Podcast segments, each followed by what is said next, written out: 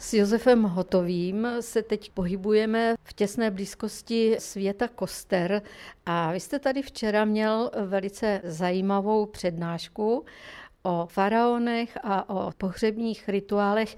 Řekněte, jak to souvisí se zoologickou zahradou a se zvířaty.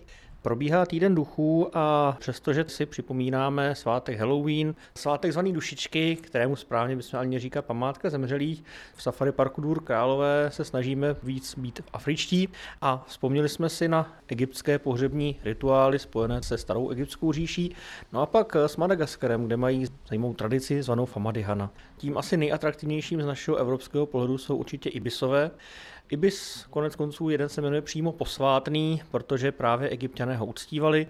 S ibisí hlavou byl spodobňován bůh Thoft, bůh moudrosti a patron písařů. Takže nejen o Egyptě se bavíme, ale také o starověku. Co třeba krávy?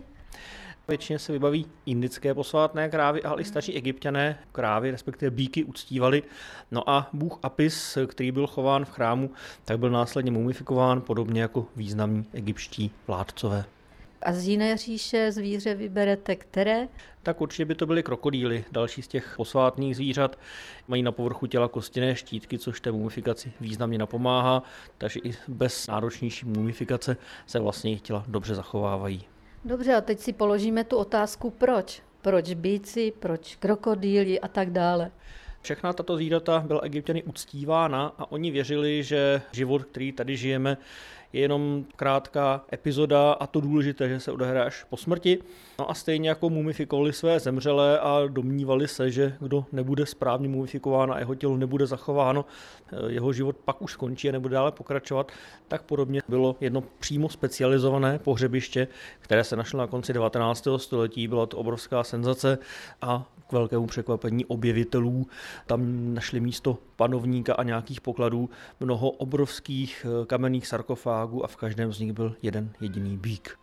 Známe i z pozdější doby kult koček. Přímo jedno město bylo kočkám zasvěceno bohyni Bastis a město se tramilo Bubastis. V jeden čas byli uctíváni třeba paviáni, i oni byli mumifikováni. My jsme se snažili propojit námi chovaná zvířata s tím, co víme o Egyptě, takže jsme pro vycházku vybrali ta zvířata, která ty mohou návštěvníci reálně zahlédnout. Takže vlastně projdeme expozici krokodýlů, ptáků a zastavíme se i té naší domácí zoo, kde jsou právě chovány africké krávy. No a zakončili jsme vycházku ve světě Koster. Tato vycházka bude ještě zopakována za necelé dva týdny 4. listopadu.